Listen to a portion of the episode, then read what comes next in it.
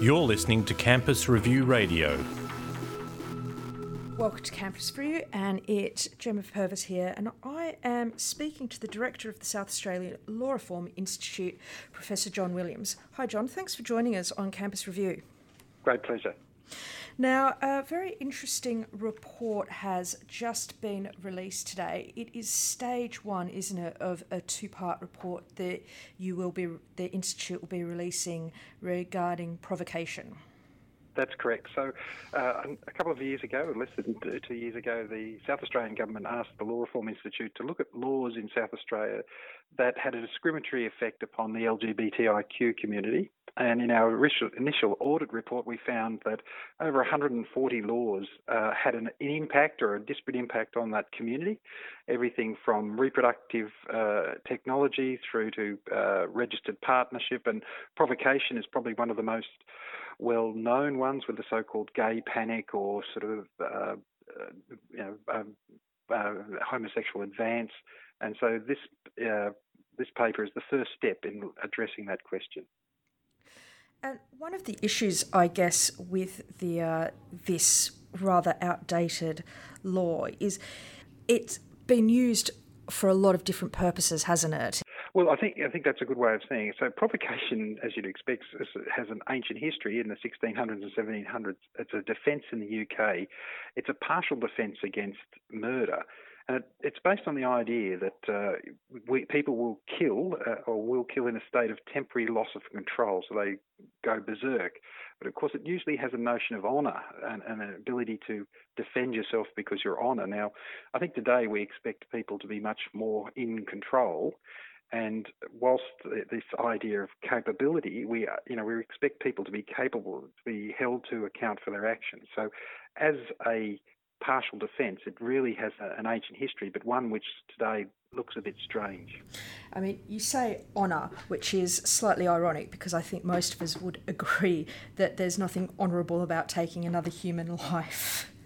Absolutely. And so, whilst it's come into uh, prominence, I think, in, as a sort of a homosexual advance or the gay panic, uh, uh, we we should also be aware that as a, as a defence provocation, I mean, it exists in a number of settings. So we know, unfortunately, a blight on our community is that men kill their female intimate partners in response to an actual perceived infidelity. That's where we also see this idea that someone snaps and kills their partner. Men are also killed, as we know, because of a, a homosexual advance, a non-violent homosexual advance. But also, we also have a feel that women uh, in abusive relationships will, at some point, um, uh, uh, kill their spouse because of their the psychological damage and the physical damage that is being done to them. So uh, it's a we believe from our review that we're finding that provocation, whilst there is one element that people talk about, we do know that it has a probably a disparate impact on women, and it's it's women who are in fact are the victims here, and victim blaming is part of the whole provocation defence. And as we mentioned at the start of the interview, this is stage one of a two stage report. So you aren't recommended that any changes be made at this moment in time, are you? So what we've recommended is that there needs to be more work done. So one of the options we we did consider was whether or not we just excise the notion that a uh, homosexual advance should not give rise to provocation defence. So that's one way of doing it, but we know that there's multiply uh, criteria, and it's a very complex area. And why, in one sense, why would you privilege that? So our second stage is to ask the bigger question: Should we consider our provocation uh, abolition, as other states have done, in its entirety, and not just excise one element of it? And but we have recommended in this report that we should very much strengthen the defence around family violence. And I think one of the concerns about losing provocation is for those women who may actually use it. The truth is, I think uh, we've come to the view that that should be better dealt with in self-defence, and we should have ideas of family violence, taking into account psychological um, torment as well as uh, issues of timeliness, because you know women uh, is, in these situations don't react immediately. They may be uh, having to take. It's not in the moment that they do it. It may be at a later stage, and there's some terrible examples of that. Absolutely. Well, any kind of domestic violence, and it's not always men or women, of course, though it is predominantly male and female violence. But as you say, it builds up to that, doesn't it? It rarely happens after the first occurrence of violence. That's right. And, you know, as I said, you know, uh, what we need to do is confront that. And I think our report says that we should have, as the Victorians have done, getting a greater understanding of self defence.